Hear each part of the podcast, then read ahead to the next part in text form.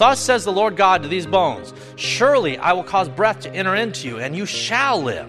I will put sinews on you, I will bring flesh upon you, I will cover you with skin and put breath in you, and you shall live. Then you will know that I am the Lord.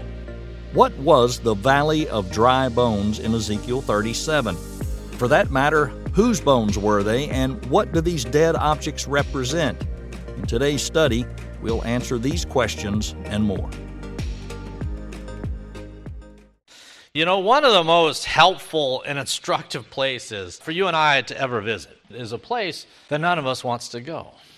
Can you guess what I'm talking about? Graveyard. No one likes to go to a graveyard.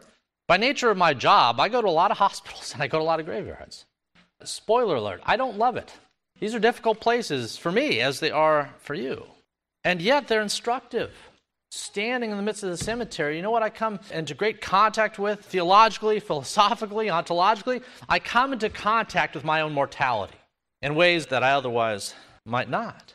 You see, it's in a graveyard that we come face to face with our mortality, and you can't help it. You can't help it. You can't help but be reminded when you look at row after row after row of tombstones, you can't help but be reminded that you have an expiration date. You can't help but be reminded what Scripture tells us repeatedly that life is like a fleeting mist or vapor. You can't help but be reminded that's appointed for man wants to die and then the judgment. In a graveyard, in a cemetery, our mortality is highlighted to us against the backdrop of a valley of dry bones, so to speak. Now, as I consider this at the outset of my sermon prep, I thought that's not the most encouraging way to start a sermon. There's nothing encouraging, though, about the prospect of death. There's nothing encouraging about the idea that our own bones might be dumped in a field someday or thrown down a hole. At face value, our mortality should scare us. It's intended to. At face value, your mortality and the fact that you have surgeries and needs and gray hair and bald spots, all that stuff that you don't like, all that stuff that frightens and scares you about the future, it's supposed to. It's supposed to give you a sense that you were made and you were called for some place else. With that said, the next time that you happen to be in a graveyard, for whatever circumstances there may be, I want you to ask yourself a question. And it's the same question we see in today's text. The question is this Son of man, Son of man, can these bones live? Son of man, can these bones, can that which is buried, can that which is six feet deep, ever walk once again? Ever have a future beyond the grave? That's the question that God asked the prophet Ezekiel. He takes them into this dark and somber and dank valley in Ezekiel 37. And the first question he has for the prophet is Son of man, you see this? You see these bones? Tell me, can these bones live? Now, what, what was his point? What was the nature of these bones? Why was God asking if they could live again? Let's return now. Let's look at verses 1 through 3 of our text, and we'll work our way through and see what this text is all about. Okay, verse 1. So the hand of the Lord came upon me and brought me out in the spirit of the Lord and set me down in the midst of the valley, and it was full of bones. Then he caused me to pass by them all around. And behold, there were very many in this open valley, and indeed they were very dry. And he said to me, Son of man, can these bones live? And I answered, O Lord God, you know. You know the answer. All right.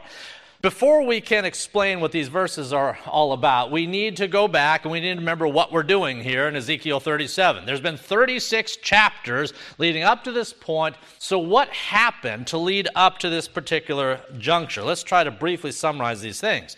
As you might remember, the book started out with a vision. You had this young priest who had been exiled from Jerusalem into Babylon. He had been taken away from his people. He's in a place called Tel Aviv near the river Chebar. He has a vision. A chariot of fire comes on the clouds in flames. God is on top of a throne, on top of this chariot that's held up by the angels and the wheels and all the things we talked about in the first couple of weeks.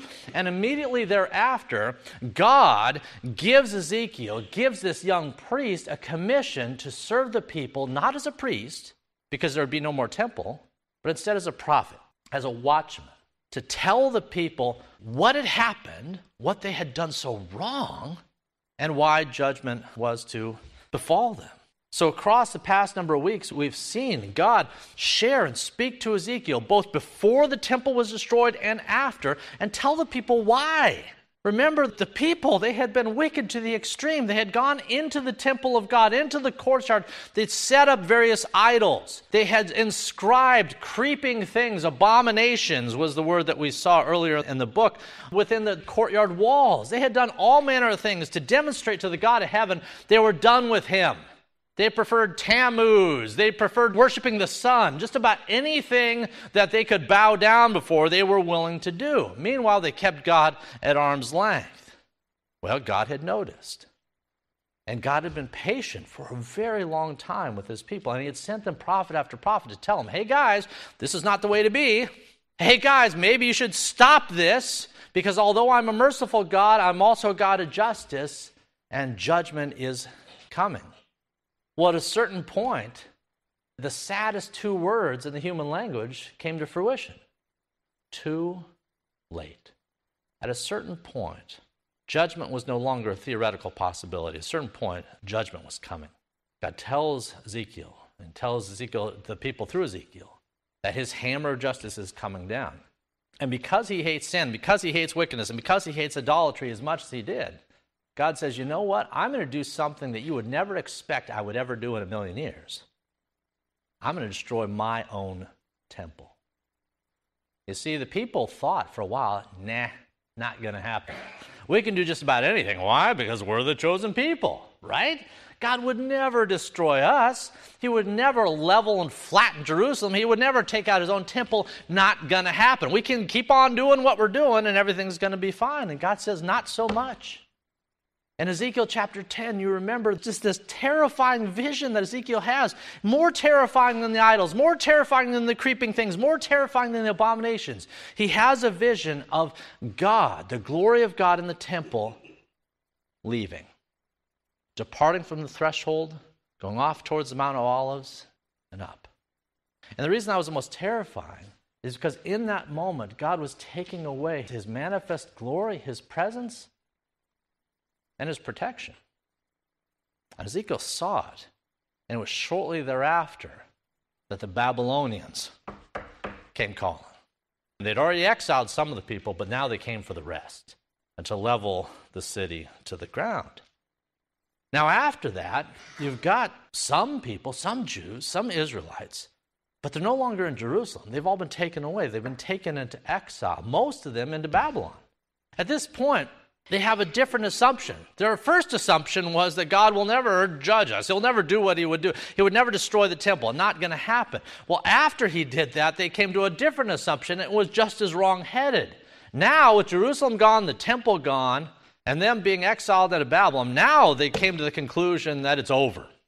There's no hope now, no future the smoldering ash pile that was Jerusalem, with its smoke rising up in the air, was testament to them that it's over. It is officially too late. This is the end. That was their thought process. Well, God knew what they were saying.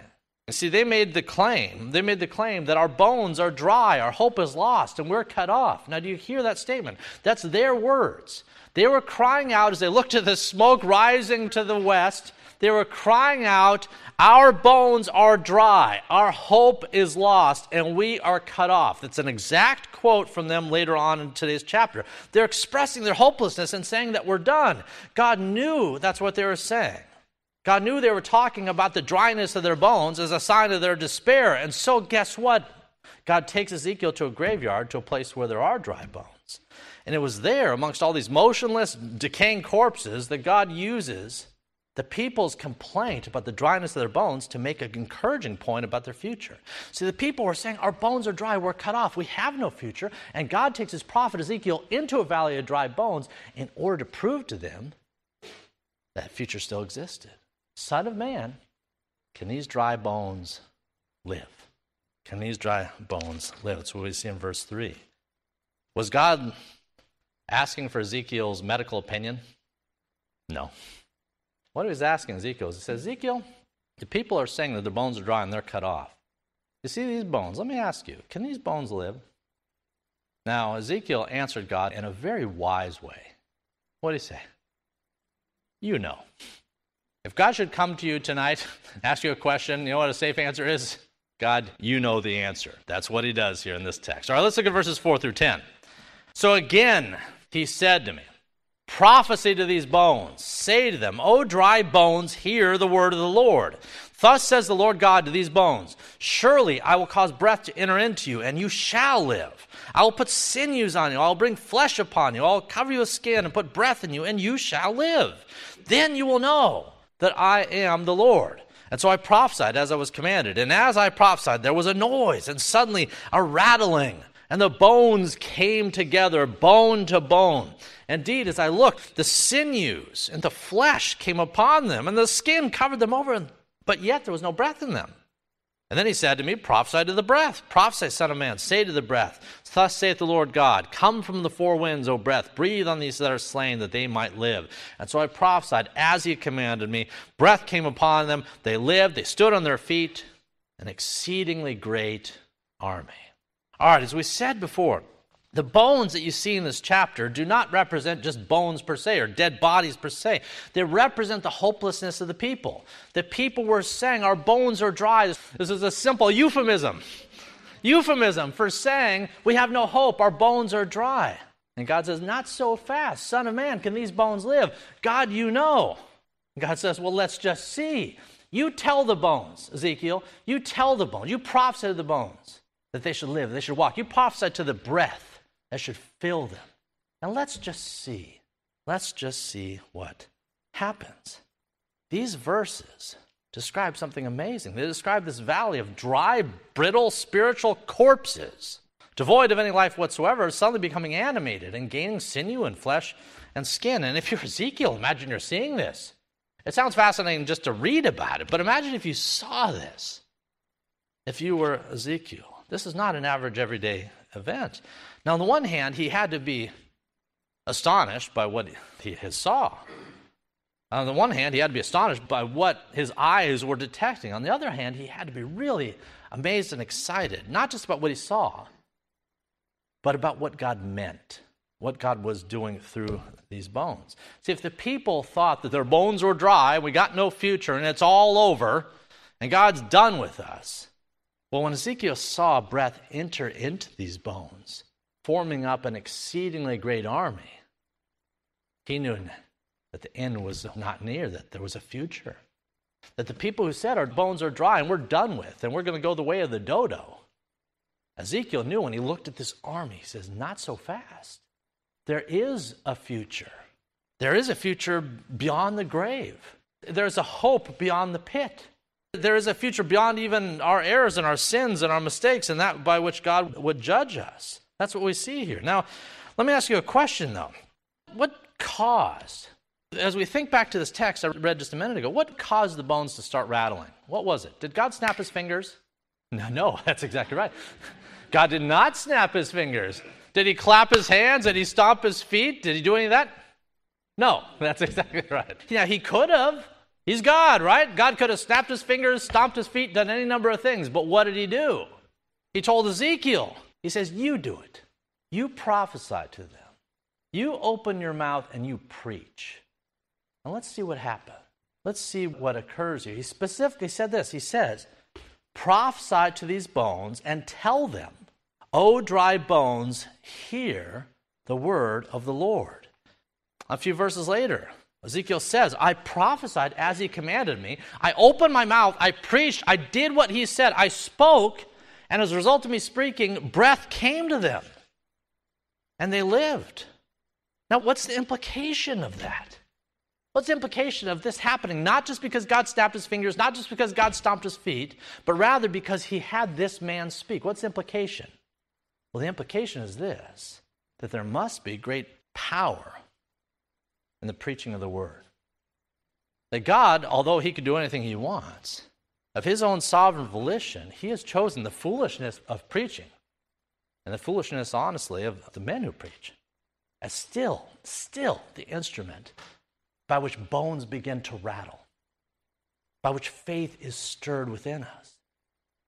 What we see in this text is that there's power when God's people speak, speak words of life to those that are dead. And God has determined that that's an instrument, that's a tool that He will use to bring spiritual corpses unto new life. Now, that's not just in the Old Testament. You see that in the New Testament as well, in the book of Romans. Paul said what? Paul said that faith, saving faith, faith by which any of us has hope for tomorrow, faith comes from hearing, and hearing from what? The Word. And how does anyone hear the Word? Because someone shares it. It doesn't have to be a pastor, it can be a parent, it can be a teacher, a friend, a neighbor, coworker, brother, sister, mother, father, whoever.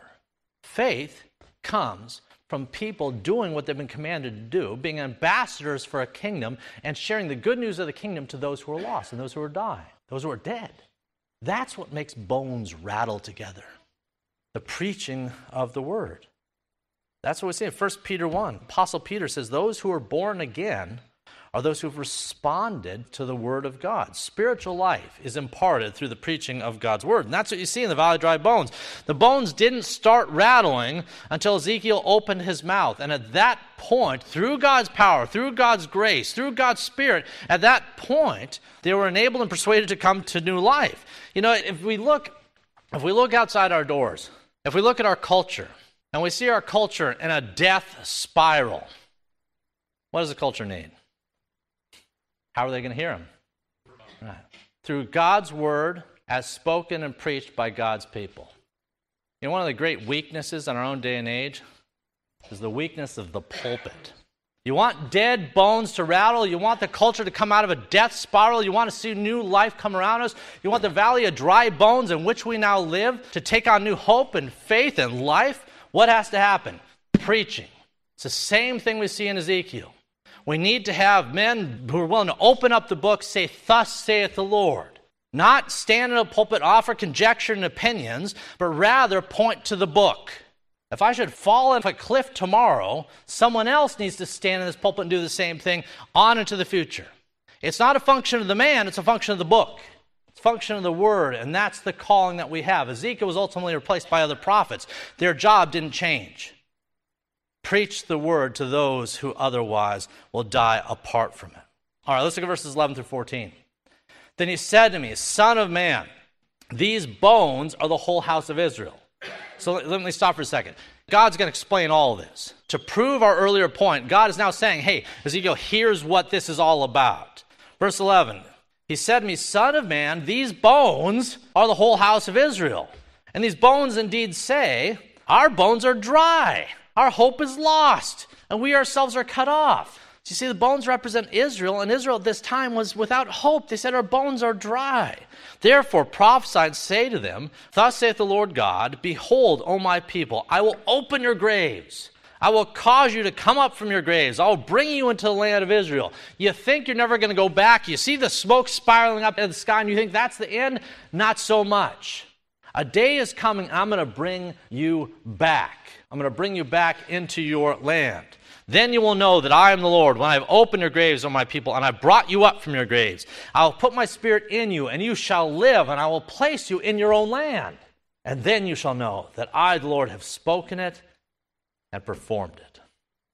Again, in verses 11 through 14, God explains what this vision of bones is all about.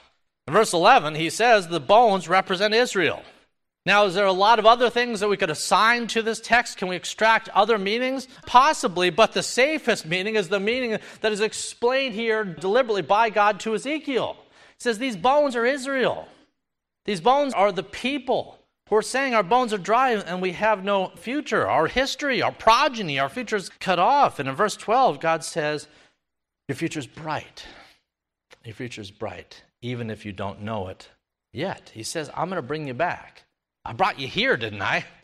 I brought you in exile as a discipline, you know, refinement. We needed to purge all these silly, stupid idols from you. So, because you loved paganism so much and because you were bowing down to Tammuz and all the other Mesopotamian gods, I brought you in for a season where you could see how that is and how that works and what the future of idolaters is. So, I brought you here, but I can also bring you back. And in fact, I'm going to do that. And it's not going to be that far off. You do have hope. Stop saying you don't have hope. You do have hope. Your future is brighter than you now know. He says, I will put my spirit in you. You shall live, and I will place you in your own land. God was not going to leave his people in a hopeless estate. Now, given how terrible and wicked they'd been, why not? I mean, didn't they deserve punishment and judgment and wrath? Dear heavens, yes. Just go back and read earlier in Ezekiel. For the love of Pete, they deserved everything that was coming their way. But God, remember what we read earlier? God doesn't always give us what our punishments deserve, but He's merciful to us. And he desires for his own people to separate our sin from us as far as the east is from the west. So, yes, these people had earned God's wrath, but he had made them a promise. He made Abraham a promise, and Moses a promise, and David a promise that even if his people should be faithless and do that which was wrong and silly and stupid and sinful, that yet still he would be faithful. And they would still have a future, even though, even though they might have to go through some difficult seasons. Those hard seasons would not be the end. And a day would come, a day when they thought all hope was gone and their bones were as dry as could possibly be, when God says, I'm going to breathe new life in you. I'm going to fashion sinews of hope all around you. And then I'm going to bring you home. Now, this wasn't just a message that he preached through Ezekiel. You also see it in one of Ezekiel's contemporaries, a man named Jeremiah. Jeremiah once talked about that hope and that future this way. He said, For thus saith the Lord, after 70 years are completed with you in Babylon, I'm going to visit you and I'm going to perform my good word toward you, and I'll cause you to come home. I'll cause you to return to this place. For I know the thoughts that I think towards you. I know the thoughts I think towards you, says the Lord thoughts of peace and not of evil, to give you a future and to give you hope. And then you will call to me and you'll go and pray to me, and I will listen to you, and you will seek me and you will find me. When you search for me with all your heart, I will be found by you, says the Lord, and I will bring you back from your captivity. I will gather you from all the nations and from all the places that I have driven you, says the Lord, and I will bring you back to the place from which I have carried you captive. You see, whether it's Ezekiel or Daniel, whether it's Jeremiah, Isaiah, God had no problem telling people, I will deal with sin. Don't think I won't. But because I'm a loving parent, even though I must discipline you when discipline is due, yet I still show mercy. And my relationship with you is not severed just because you did something wrong. Isn't that a hope for you and I as well? Dear heavens, how many things did we do wrong this week or this month or this year? Again, more than we can count. And yet, is God done with us? We're Presbyterian, but you can say no. No, He is not done with us. Amen. He's not done with us, although He could be. You could even argue he should be based on how bad we've been. But he's not done with us. This is not just hope to exiles long time ago in a place far, far away. It's hope for us. It's hope that even though we've messed up, God's not done with us. And even when He disciplines us, it's with the intention of reshaping and forming us into something better tomorrow than we are today. As parents, don't you do that for your kids? Don't you discipline them because you love them? I hope so. If you discipline them because you love them, how much more so is God's discipline a tool and a means of expressing His love? Now, do you know that at the time you're undergoing it? No. No, it doesn't feel good to be disciplined, and yet it's done out of love. But God, even when disciplining His people, even when they're in exile, He says, Yes, you're being disciplined, but you have a future. You have a future. You have a future. After seven years are done, I will visit you, I'll perform my good word towards you, I will cause you to come home. Your future is brighter than you know. Now, if we were just to stop there in Ezekiel 37, which is where most sermons do, honestly, that's really the totality of the dry bones. Again, there's other things you could read into the book, read into that, but that's really what it's all about. But for our purposes this morning, I want to look at what he says next. I want to look at the balance of the chapter because it's just as important to the people of Israel and to us as that which preceded it. Let me read now the block of text, verses 15 through 28, and then we'll look to wrap up. Verse 15 So again, the word of the Lord came to me, saying, As for you, son of man, I want you to take a stick and write upon it for Judah and for the children of Israel, his companions. Then take another stick and write upon it for Joseph, the stick of Ephraim, and for all the house of Israel, his companions. Then I want you to join them together into one stick, and they will become one in your hand. And when the children of Israel speak to you, saying, Will you not show us what you mean by all this? Say to them, Thus saith the Lord God Surely I will take the stick of Joseph, which is the hand of Ephraim, and the tribes of Israel, his companions, and I'll join with it the stick of Judah, and make them one stick, and they will become one in my hand. And the sticks on which you write it will be in the, your hand before their eyes. Remember, God's big on object lessons. He knows some of us learn visually, and says they're going to learn visually what you do when you take this stick and this stick and you put it together. So then say to them, after you've done that, Thus saith Lord God, Surely I will take the children of Israel from among the nations, wherever they've gone, and I will gather them from every side and bring them into their own land. And I will make them one nation in the land, on the mountain of Israel. One king shall be over them all. They shall no longer be two nations, nor shall they ever be divided into two kingdoms again.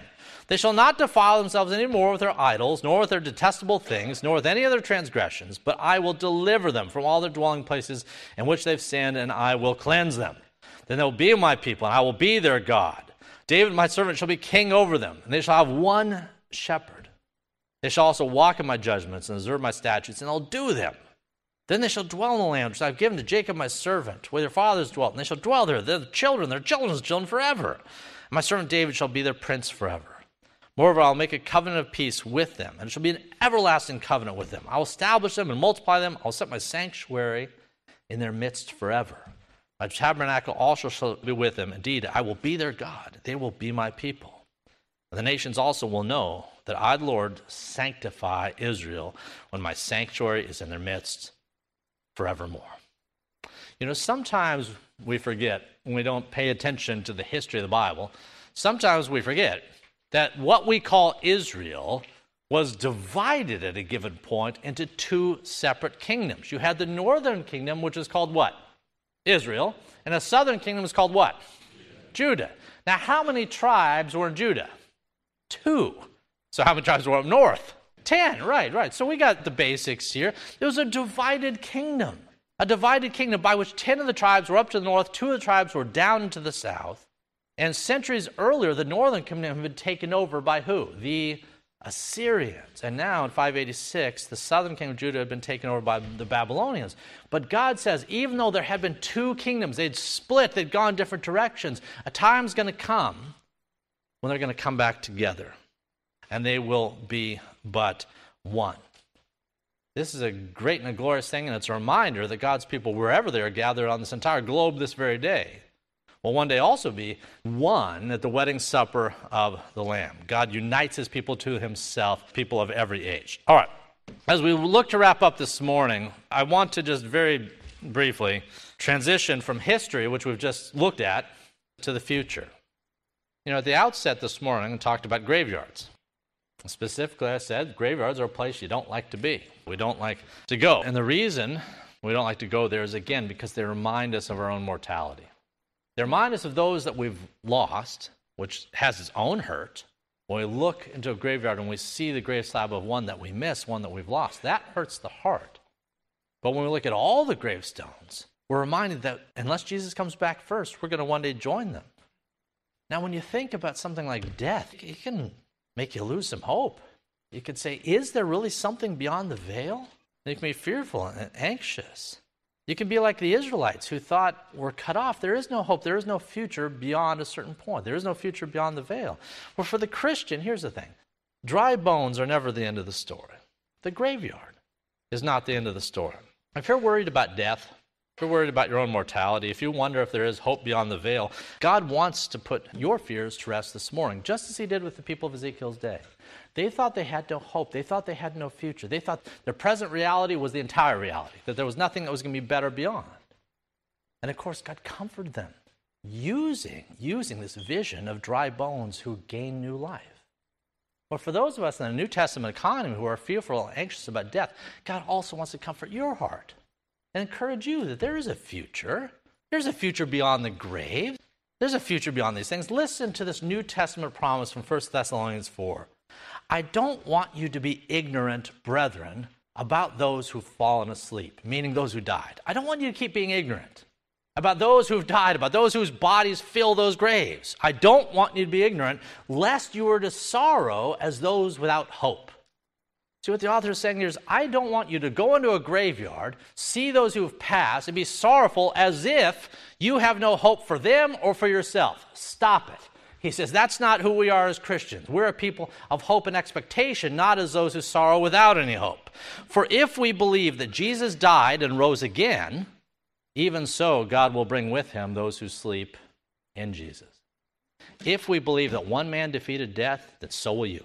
If we believe that one man defeated the grave, that one man came up, he's the first fruits by which all of us will one day rise.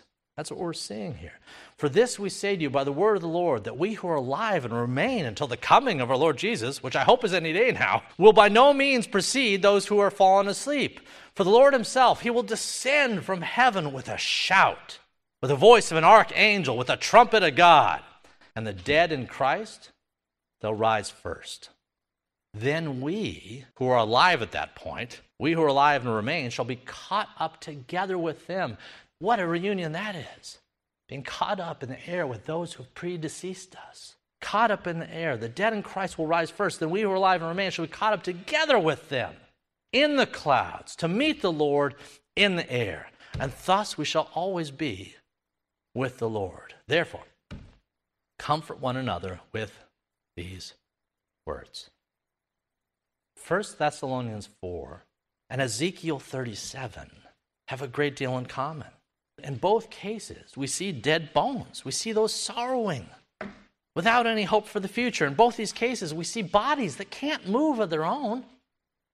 They can't move of their own accord. In both these cases, we see what seems to be the end of the line for those who have died. And yet, in both cases, we also see this that dead bones can rise. See, God is in the business of granting new life.